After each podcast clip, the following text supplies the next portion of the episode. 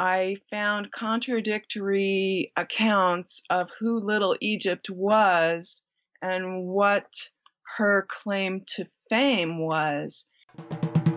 Welcome to Belly Dance Live podcast with weekly portion of stories, tips and dance inspiration. My name is Yana Komarnitska, I'm your host and I invite you to explore all nuances of Belly Dance Live together with me and our amazing guests. Let's start. Hello everyone, how are you? Welcome to a new episode of Belly Dance Live podcast. And today we'll have quite an intrigued topic as well as topic related very closely to the history of dance. So this episode will be highly will have highly educational mood today. Scandals and mysteries always capture people's imagination. But what if those scandals influence the whole epoch of the art form and possibly even its further development? Uh, for instance, no secret that the period of Orientalism was very mysterious in many ways for people who were living there, and it had left its marks even on modern belly dance. But what about specific events or specific people?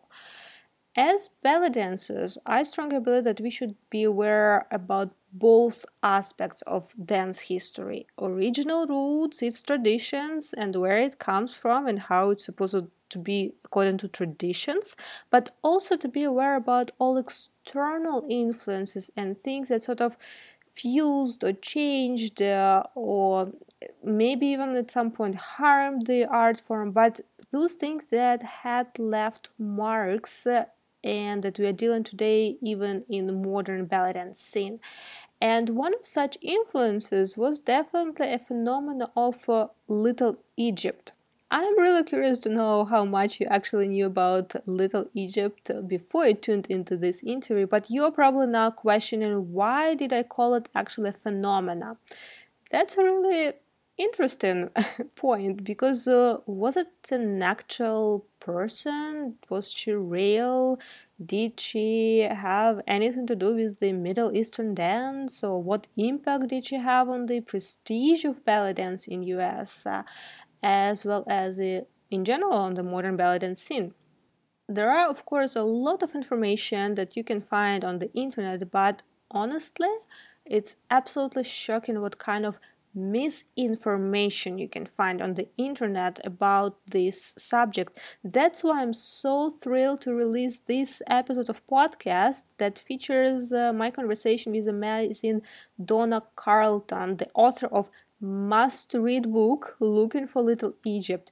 And all the questions that I just mentioned here, you will find all answers and even more in this uh, interview. Donna Carlton established International Dance Discovery in 1987, selling dance accoutrement. She began teaching group classes at uh, Linda Mitchell Yoga Studio in 1989. Also, she published the Middle Eastern Dance Video Source Book annually from 1989 to 2005, and in 1995 she published her book Looking for Little Egypt which we are gonna focus a lot on in this interview.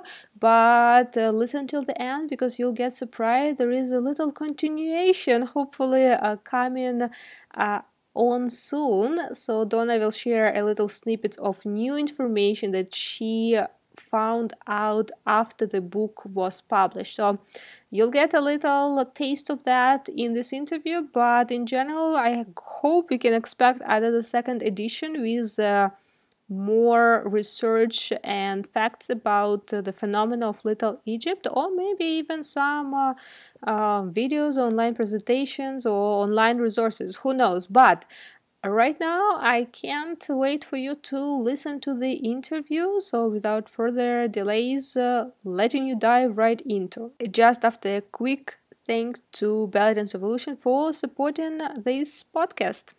Following Jillina's BDE activities, I am always impressed with the level of their theatrical performances as well as educational programs that serves dancers at all levels. Don't forget that applications for Jillina's BDE experience in New Bern, North Carolina are still open. Also, you can now audition to join the cast for their 10th anniversary Best of BDE performance in Los Angeles. Please visit bellydanceevolution.com for more information about it. Hello, Donna. I'm uh, so so grateful you you are here on the podcast with us, and I feel this will be such an amazing opportunity for all dancers to learn more about uh, history of our art form because you contributed a lot to, to the research. so thank you for coming and welcome to our show. well, it's my pleasure to be here with you. Before we dive uh, right into your research and all uh, um, juicy stuff that I know a lot of our listeners are waiting to hear about. But let's kind of get back in history and uh, dive back to the very beginning. Can you tell us, please, how did you actually got involved in belly dance? Do you remember your, I don't know, first class or first time you saw someone doing belly dance or first time you sparkled this interest that you wanted to learn this art form? Um, if you can get us back to that time, that would, that would be great. sure. Well, I I know that it was the 1980s, and I was working uh, full time, my first full time job at a desk. So uh, my body was telling me that I needed exercise. And I remember I was going to sign up for an aerobics class, and I was talking on the phone to one of my friends about how I was going to sign up for aerobics, and she said, "Well, you should try belly dance. It's really fun, and and you move, really move around a lot." So I was intrigued by that, and I decided to sign up for the class, the same class that she was taking. And so I, at the beginning, it was only about exercise and movement because I didn't like sitting all day long. Um, then I discovered that I really liked the music a lot, and I even liked playing finger cymbals. And I also just enjoyed the camaraderie of the dancers um, in the class. You know, 20 or so women all getting together and having a, a good time enjoying the the dance and learning more about it. So from there, uh, I kept going they would have recitals, gatherings at a local uh, restaurant every so often, and I would get involved in the group uh, numbers then, and also just the folk dancing. And then after a while, my teacher said it's time for you to to do a solo. And I was like, what? But she helped me. She picked some music for me and helped me out. And then before too long, I was performing with a troupe and it just kept going from there. So I definitely remember one of the first times I saw belly dance performed live was at an outdoor festival, and I remember uh, the performer who later became a teacher, uh, Karen Thurston. I remember her performing a beautiful taksim. Of course, I didn't know what taksim even was back then, but uh, just moving um, with this beautiful music in a very slow and passionate way. And uh, it really struck me, and I remember uh, just tearing up. It was so beautiful. So it really got to me, and a lot through the music and the beautiful um, dancing that I was able to see.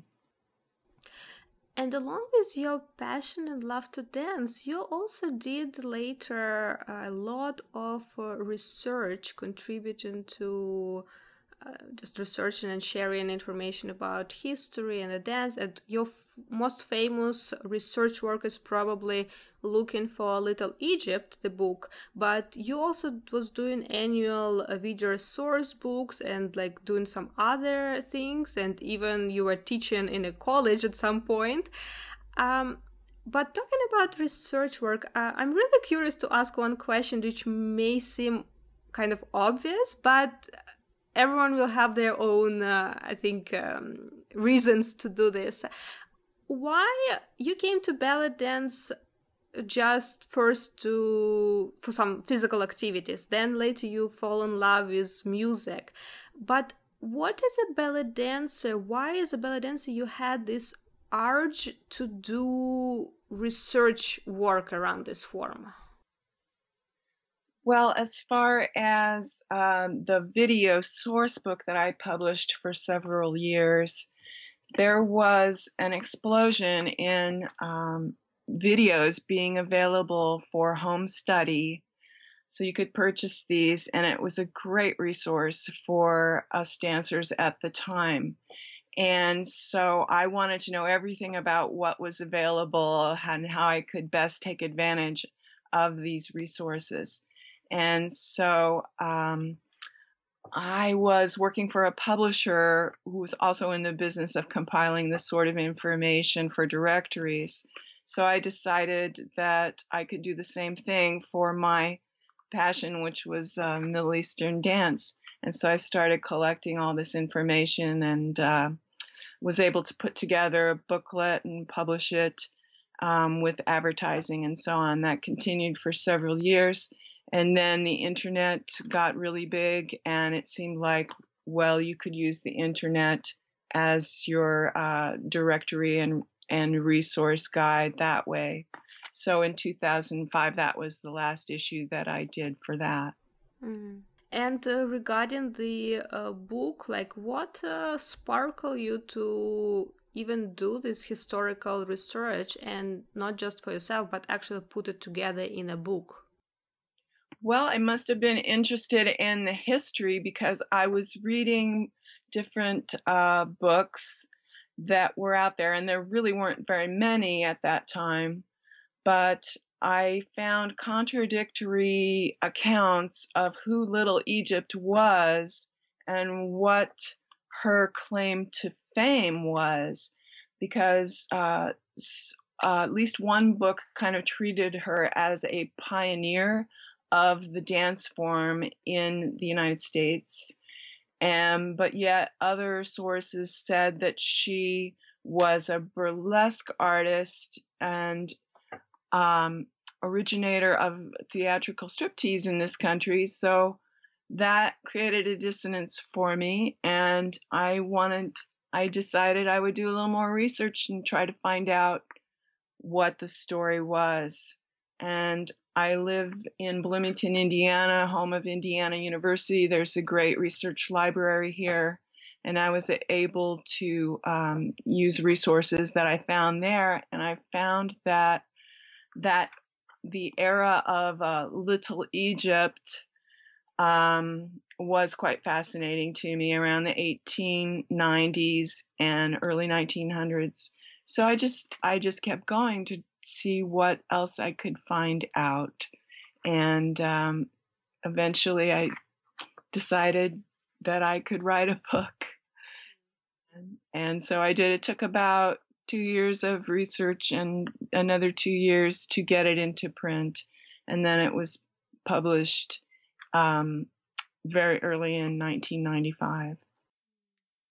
Well, I believe your book is one of those must reads uh, for all belly dancers to even better understand what is exactly the art form that we are doing now because it's so different from uh, let's say original or traditional folklore dances of those countries that uh, claim to be an origin of belly dance uh, but you open your book with description of um, 1893 Columbia Exposition uh, in Chicago.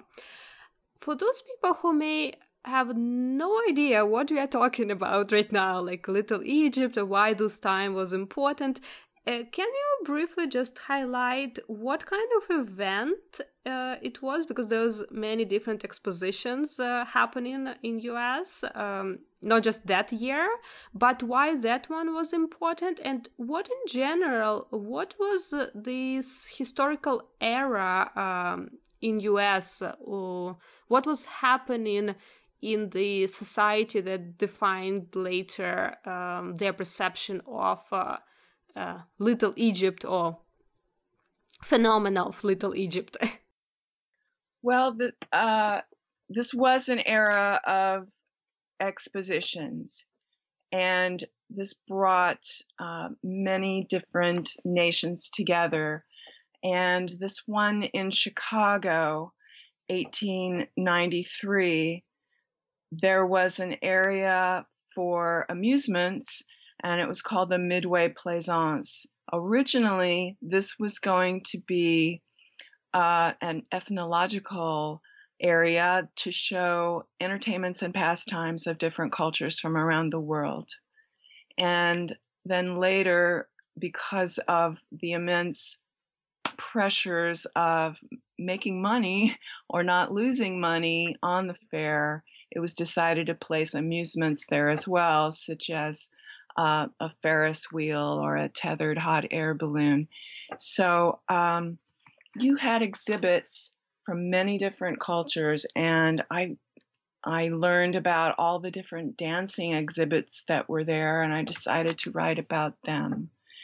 Um, the fair was a not necessarily the first time that there were belly dancers uh, in the United States, not at all, but it was a time when they came to the attention of large numbers of people for the first time because of how many people attended the fair or read about the fair um, and heard about the fair, and then what happened after this great uh, World's Fair, also how the entertainments continued in other venues, inspired by the happenings at this big exposition in Chicago.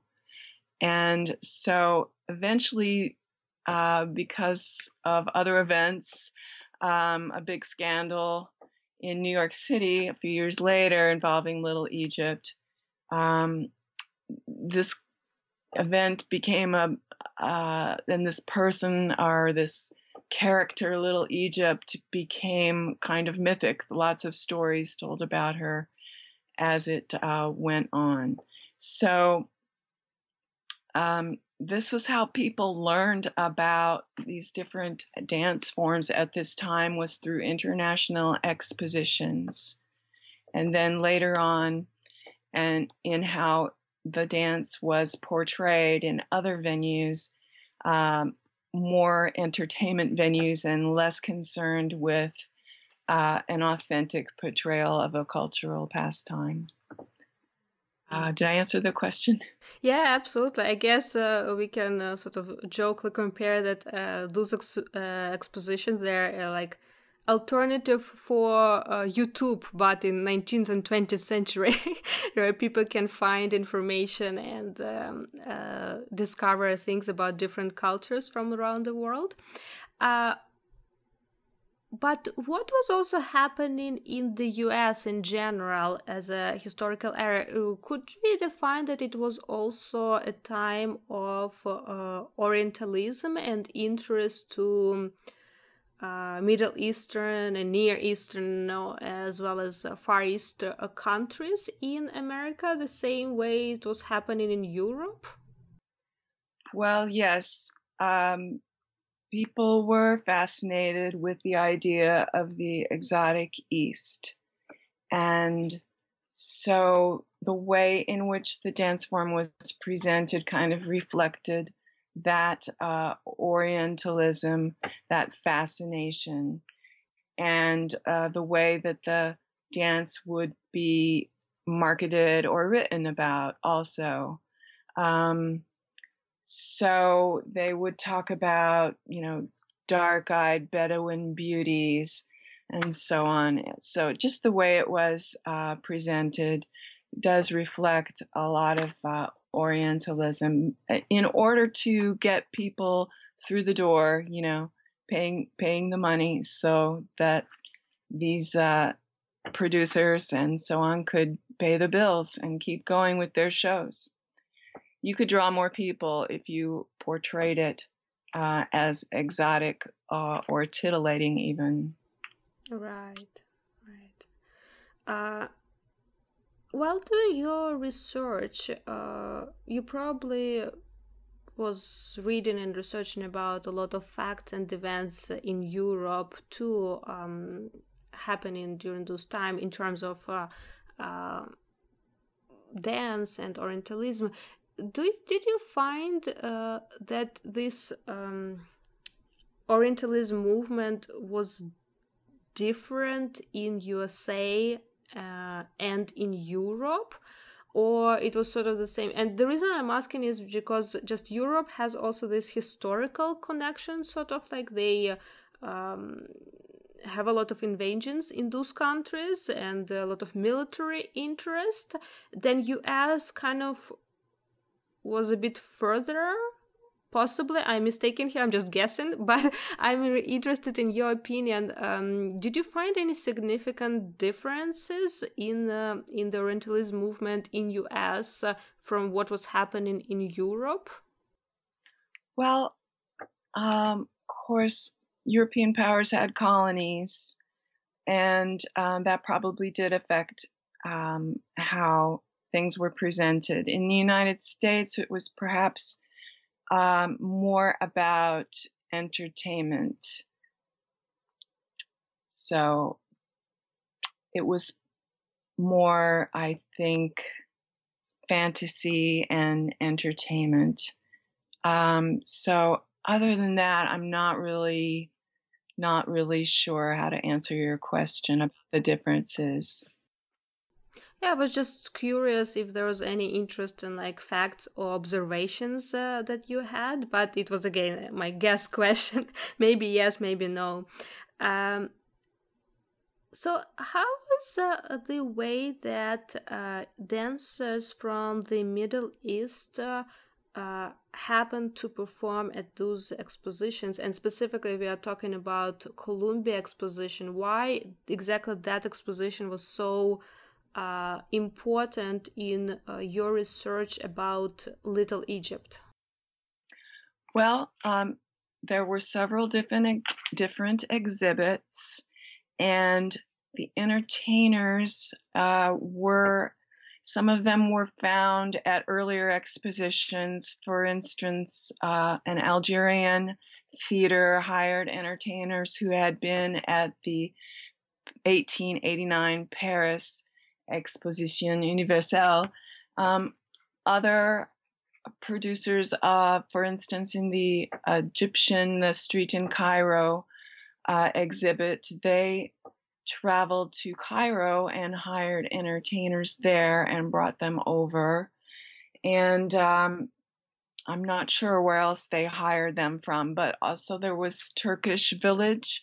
They had entertainers, not apparently not all of them were from Turkey, but um, they hired entertainers in various uh, ways. So some came over from Egypt, uh, and some were hired from previous expositions, and some uh, had a some possibly hired entertainers here who were not from the culture at all. Um, there were a lot of different exhibits you could see in one day, um, dances that were supposed to be from different cultures. But we do know that in a street in Cairo, there was uh, the Egyptian uh, theater, and you could see entertainers who had been hired from and brought over from Egypt. We have names of some of the dancers, and we know that uh, a dancer who continued after the World's Fair to have a career at other expositions and in other venues. Uh, Farida Mazar Spyropoulos, she um, was actually from Syria. Then later she performed in Cairo, and that's how, and she was brought over with other uh, entertainers for the World's Fair in Chicago. She remained uh, an entertainer traveling around to other expositions and venues, and she event- she lived uh, the rest of her life in Chicago. I know there was a lot of like scandals and uh, things going on around um, Little Egypt and uh, um, the title of Little Egypt because, as far as I know, a lot of dances were taken it as their stage name to uh, attract more audience uh, since this name became uh, sort of a marketing tool, uh, just the same way the producers were describing the shows of those dancers during those expositions. Um, so, can you tell a little bit about um, what is the contradictory about this little uh, Egypt? Because we can't really even say that it was a specific individual, a specific person, uh, but it it literally kind of became a phenomena. right. So the the story that you will read uh, many places on the internet is that Little Egypt was a star of the 1893 World's Columbian Exposition in Chicago. Here's the thing if she was such a big star, there would be something in the primary sources about her well, many historians and, and myself combed through whatever we could find about the dancers in 1893 in Chicago. And uh, we don't have a picture of Little Egypt, and we don't have a newspaper story about her. So, how can you say that she was a big star? She might have been there, but was she a big star if she wasn't uh, singled out in some way? Now, how she got to be notorious and famous was a scandal that occurred uh, in late 1896 and uh, in 1897 when she was hired to appear at a bachelor dinner in New York City at a very fashionable Fifth Avenue establishment. And the party was raided by the Vice Squad and no arrests were made that night, but uh, the the guests of the party had to go down to the police station uh, on Monday morning and account for themselves. And uh, there was a board of police inquiry called, and uh, the entertainers and the guests and uh, the person who had hired the entertainers and the agents of the entertainers testified. And all of this was considered very scandalous because Little Egypt, this uh, person whose stage name was Little Egypt, she said, she talked to the newspapers quite a bit, and she said she thought she had been hired by a group of artists for a dance and a pose, and the pose was going to be in the all together, or in other words, nude. And so this was very scandalous at the time. It was covered on the front pages of newspapers, and not just in New York City, but across the country. And the newspapers continued to follow the story throughout the uh, police inquiry, and especially when Little Egypt testified. She testified uh, about her appearance and that she was going to do a dance and a pose, but the because of the Vice Squad raid, the um, party was interrupted and she never did do her pose. Well, because of all the publicity, Little Egypt was hired to portray herself in a humorous parody of these events. And um, this occurred. Uh, Oscar Hammerstein, the first, hired her to appear in his brand new theater complex at 44th and Broadway. And so she starred in this humorous parody, which was called The Silly Dinner, for eight weeks on Broadway and apparently to packed houses. After that success of that humorous sketch, um, there were other imitation sketches. And so at one time you could have three different entertainers all calling themselves Little Egypt in uh, one in one city in New York City, and each claiming to be the original. And uh, then it went on tour uh, on these wheels uh, on the circuit. And so you had Little Egypt appearing across the country. And uh, there were multiple uh, entertainers calling themselves Little Egypt. And this went on for quite a while.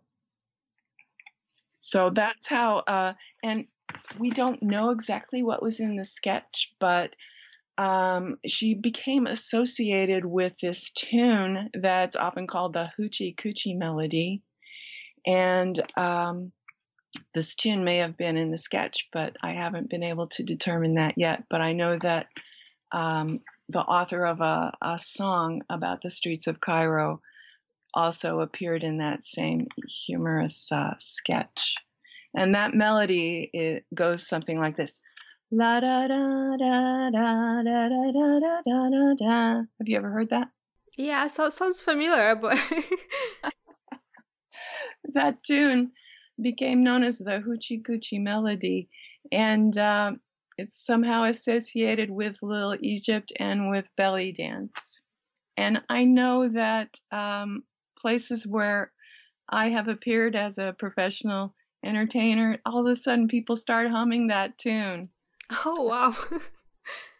but is there any proof that that um, let's say original Little Egypt who performed at that bachelor party uh, has anything to do with dancers who actually performed at Columbia Exposition? Because we have this myth, uh, myths uh, on the internet that you can read either that oh this was a what I read was that um, there was a Syrian dancer performing at uh, Columbia Exposition. And then later, a lot of dancers were taking her stage name Little Egypt to attract uh, attention, but they were doing all those kind of uh, um, acts that have nothing to do with original dance, and they were taken down the reputation of belly dance but it was not according to uh, it was not the fault of original dancer who performed as a little egypt on columbia exposition. Your book has a lot of different facts and stories uh, talking about it but is there any proof that that dancer who performed at that bachelor party that became a scandal that she actually has anything to do with uh, either Algerian or uh, Turkish or Egyptian or Syrian dancers who were performing at Columbia Exposition? Well, you're right. It's gotten very confusing. Lil Egypt, um, she testified at this uh, police board of inquiry that her name was Aisha Waba. And we don't have a record of her being at the World's Fair in Chicago. Um, she testified that she was originally from Algeria. And um, we know that she spoke French. However, uh, in later years, it appears that this person calling herself Aisha Waba in Little Egypt, when she passed away, um, she, her, it was kind of revealed that her actual name was Catherine Devine and that she had been born in Canada.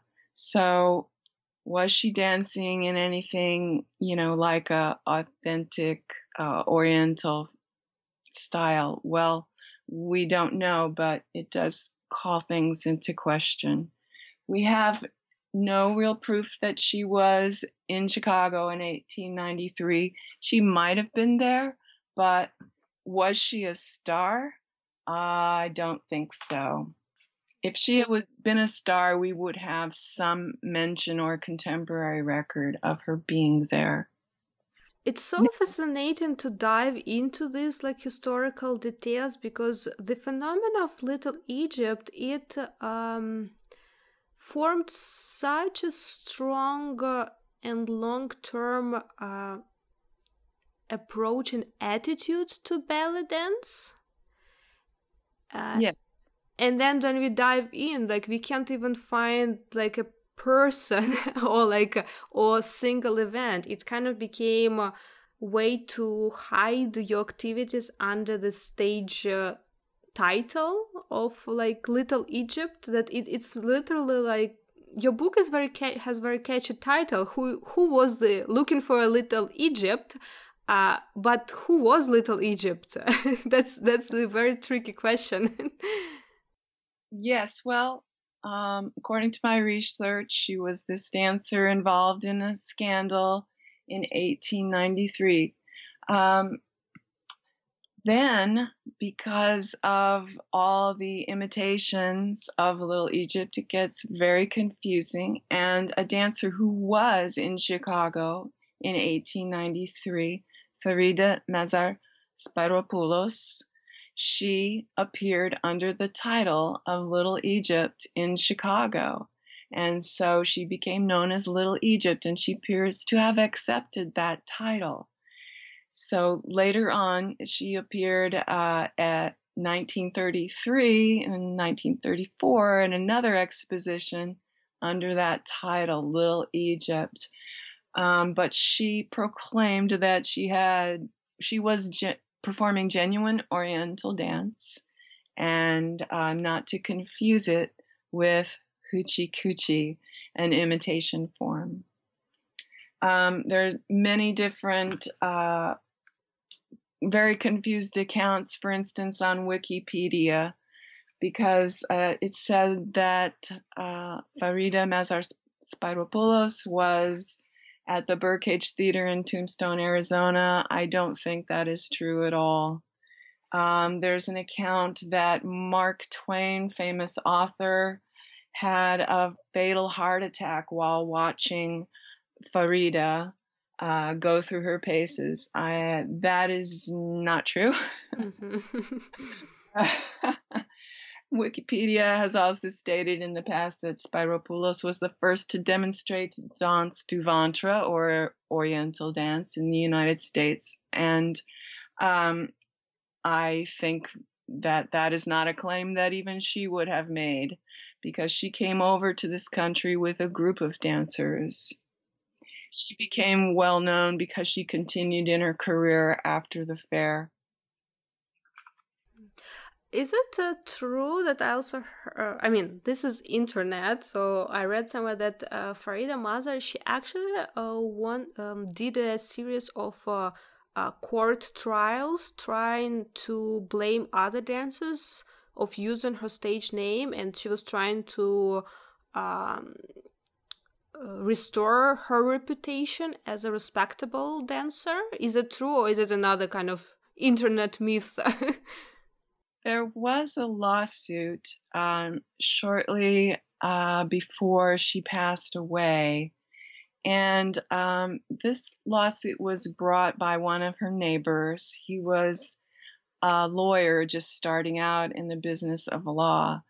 And because there was a movie made which depicted uh, Little Egypt in Chicago in 1893, and she didn't like the way the dance was portrayed. She wanted to sue MGM for using her uh, title of Little Egypt.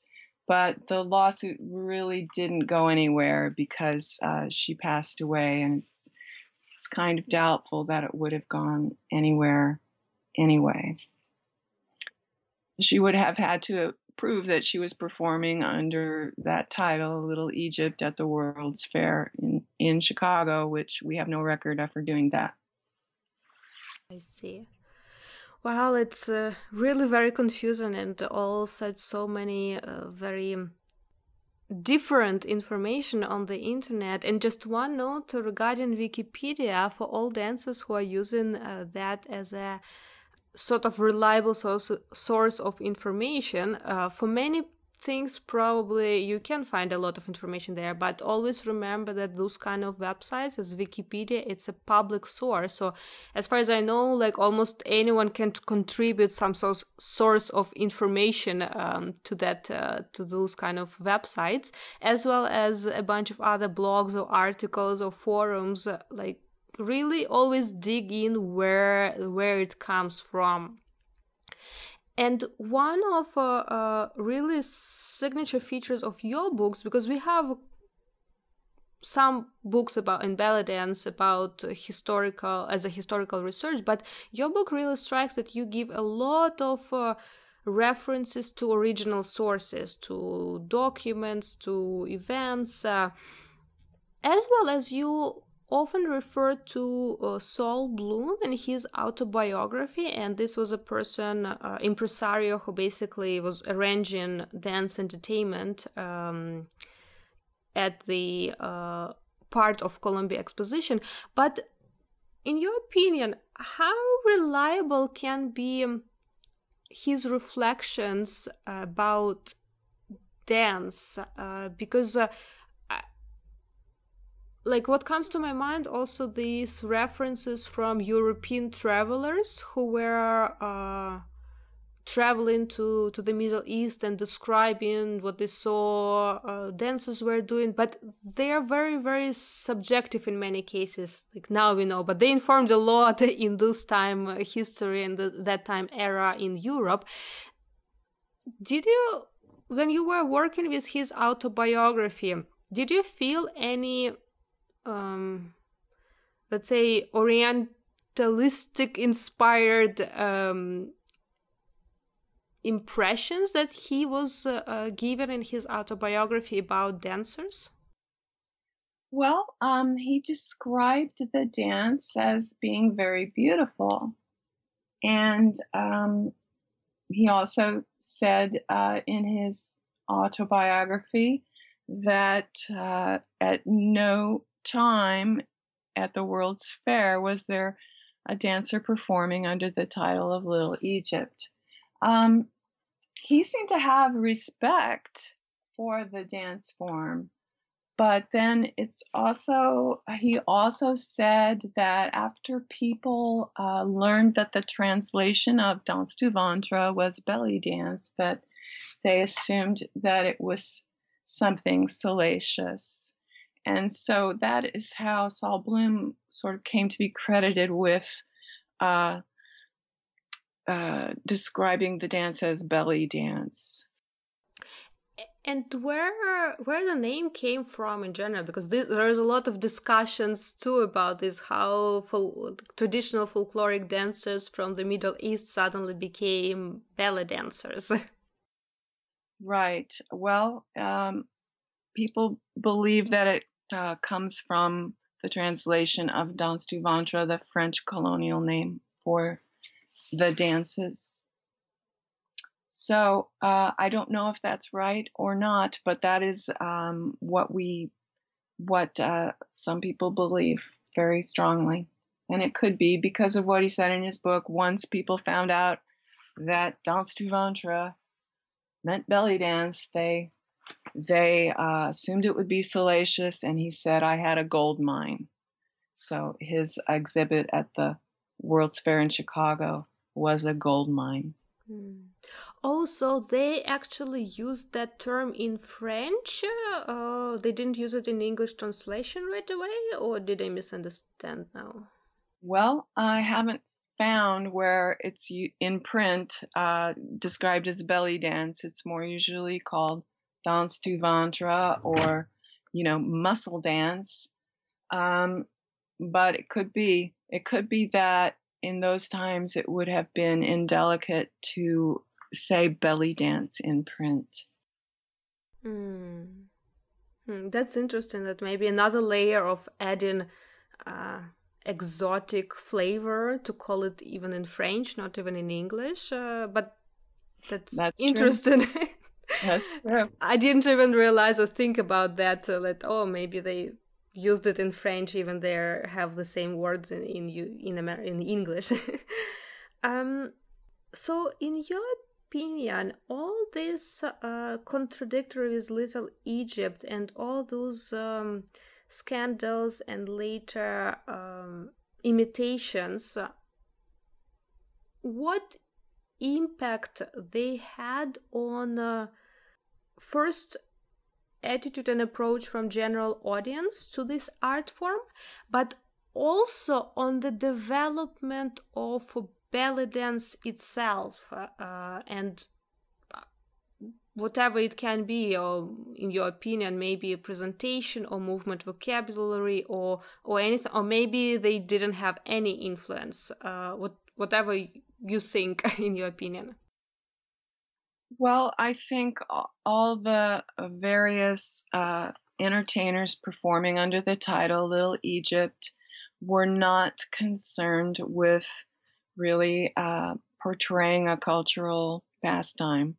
Uh, they probably didn't perform to authentic music, and you know they did their little version, but it, it was wasn't really a study that they made of the dance, and and they didn't portray it very accurately, probably. So that influenced uh, the dance form, and so kind of it it trivialized, and uh, because of Orientalism, people were seeing through that lens, uh, and not really taking uh, the dance form seriously.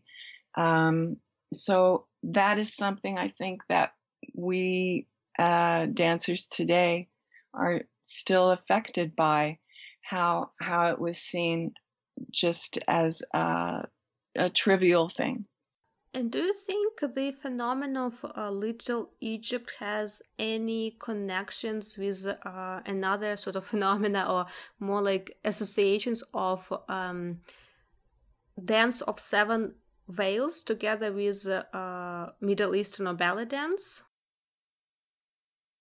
Uh, well, the Dance of the Seven Veils uh, also, uh, ha- I think, has an Orientalist past because it was mentioned in a play, and uh, the the play by Oscar Wilde, and then it became a feature in an opera, and it was performed on stage, and then it was imitated in music hall and burlesque. So that became another exotic uh, idea that and was associated with Oriental dance. Um, but does it have any real history? Uh, that's a good question. Not really that I've been able to find. Mm. Yeah, that's true. I was just curious if there are any occasions that uh, so-called uh, Little Egypt uh, dancers were combining both ideas and is there any influence, mutual influence between these two phenomena? Well, uh, probably in the same type of venues, but I don't know about specifically an entertainer known as Little Egypt doing the Dance of the Seven Veils. But it was definitely featured in the same kind of venues and music halls and burlesque and vaudeville. Mm-hmm, I see.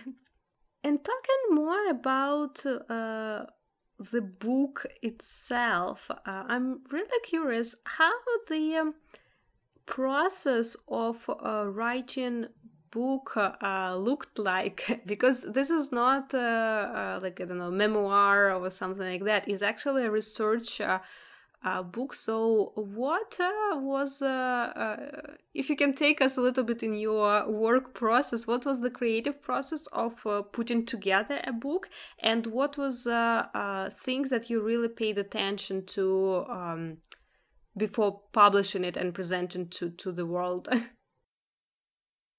Well, uh, I spent a lot of time uh, looking through souvenir volumes of the 1893 fair in Chicago trying to find Little Egypt. Instead, I found all these other uh, dancers and entertainers. Um, but I thought that, but that they also would have a fascinating story, and um, so I wanted to tell the story of Farida Mazar Spyropoulos as much as I could because uh, I do believe that she made a genuine attempt to present Oriental dance, uh, along with her her uh, other colleagues who came over with her. So I wanted to tell her story, and but then I also wanted to find out who this little Egypt was and maybe debunk some of these myths about her. So I worked a lot on that, and uh, it then I started writing. And so first I had to tell about the Chicago World's Fair, why it was important, and what kind of dancers were there. And then after the fair, because of the immense uh, popularity of these entertainments, this uh, street in Cairo uh, type entertainment continued in different venues in vaudeville, music hall, um, in traveling carnivals. So I told a little bit about that. And uh, then there was the scandal in 1896, 1897 involving Little Egypt and how that uh, was covered in the press. And, um, and then I tried to find out what happened to her after that and she formed a, a burlesque company and went on tour. So, uh, since I published the book, I've been able to find out a little more, and that's why I need to do some kind of afterword uh, to tell her story further. I've done a presentation uh, called Still Looking for Little Egypt Updates and Anecdotes at dance events. Mm, and is it uh, available online as anywhere? No, not yet. I've been, you know, trying to decide whether to do that afterward or just do a new edition of my book. But many interesting tidbits, such as the fact that uh, Aisha Waba uh, did hit, hit the papers a few times after this big scandal. And then um, tragically, um, she died in 1908, um, apparently of uh, gas asphyxiation in her uh, apartment. And instead of being known as uh, Aisha Waba in the news accounts, all of a sudden her name was Catherine Devine and uh, I was able to find a record of her death certificate that indicated she'd been born in Canada, not Algeria, as previously stated. So little things like that that I found out further. Uh, found uh, found out about a little Egypt, uh, totally different person traveling out west uh, and appearing at expositions uh, out in California and Arizona. So I just did some updates and uh, anecdotes, and uh, I either do need to put it just on the internet or, you know, publish an afterword for my book. Or maybe both. or maybe both. Uh, yeah, because uh, this is uh, an ever ne- never ending uh, research i guess until we can invent time machine and actually go back and see what actually was happening if ever uh, this fantasy will happen yeah that would be great uh, do you find uh, any sort of parallels or maybe improvements because we kind of see what was happening back then uh, sort of i mean very remotely but sort of happens today too. And i'm talking now about the fact that a lot of uh, uh, non-middle eastern dancers are presenting uh, belly dance. Uh, back then we just discussed the phenomenon of little egypt and a lot of unfortunate uh, results that came out of that and um, I mean, I'm sort of an optimist and trying always to find a positive note everything at all, even if it's terrible things like that. Definitely, it harmed a lot of reputation of belly dance. Do you think there are maybe any results or effects of that phenomenon that actually helped popularize in belly dance? Because today belly dance is popular all across the world and this is one of the i don't know any other dance form that will have so many followers in absolutely every single country in the world uh, again i'm just searching for i guess something optimistic on that note but in your opinion uh, definitely was a lot of harm coming from it was there any positive possible things coming out of it well sure you know, for instance, I came to the dance form because I wanted a form of exercise. That got me through the door. And then I started to learn more about it. And um, then I wanted to know about the cultures that it comes from. And I wanted to know more about the music and I wanted to know more about the history. Uh, but I had no idea what I was getting into when I first signed up for a course I thought was going to be good exercise, right? So that happens today. People sign up for a class because they think it's going to be good exercise or they think it's going to be something fun and exotic. And then, you know, with good instruction, they can deepen their appreciation by learning about the cultures that it comes from and learning about the history of the dance. And uh, you know making it a much deeper experience than just a superficial uh, you know uh, shaking it.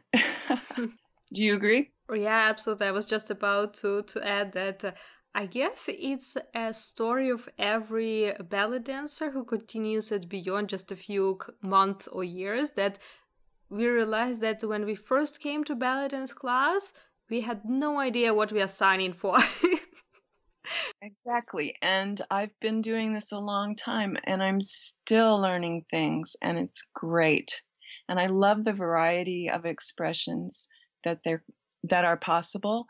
You know, the folkloric and uh, the cabaret and the modern Egyptian styles. There's so much and there's always more to learn. Mm, so true. So, where dancers can learn more from you? Tell us, please, about your um, sources as well as where is your book uh, is available uh, for purchasing, for ordering, or maybe some other resources that you have uh, for dancers. Well, Looking for Little Egypt is still available. You can purchase it from me directly. Um, my website is uh, allaboutbellydance.com, or you can find it at lulu.com, L-U-L-U.com. Sometimes you can find it on amazon.com. Um, I teach in Bloomington, Indiana. I teach a one credit activity class in the School of Public Health, uh, Middle Eastern Dance. Uh, so if you're enrolled at IU, look for my class. I also teach in the community as well. Hmm.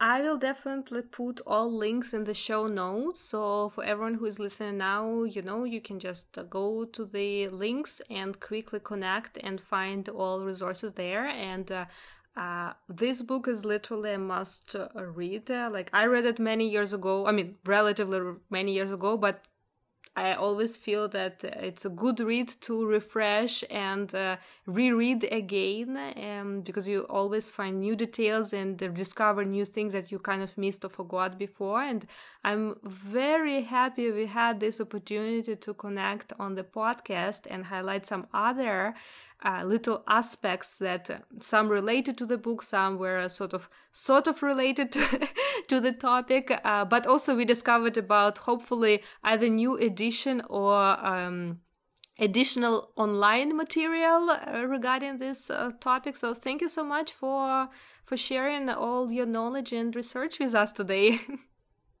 well, you're so welcome. I'm grateful to have this opportunity. And I'm always uh, finishing every episode with our signature question of the podcast. And we partially talked about this, but I find it's always a great way to uh, sum up the conversation. Uh, that comes back to, to, to the love uh, of this art form. And the question is, what makes you fall in love with belly dance? again and again. So you keep doing it for so many years. uh, yes. Well, as we talked about, I do love the music a lot. And I continue to uh, take workshops and learning experiences wherever I can. I've been going to Mendocino Music and Dance Camp several times over the years. I continue to meet uh, very talented uh, people involved in the dance form, which is very inspiring to me.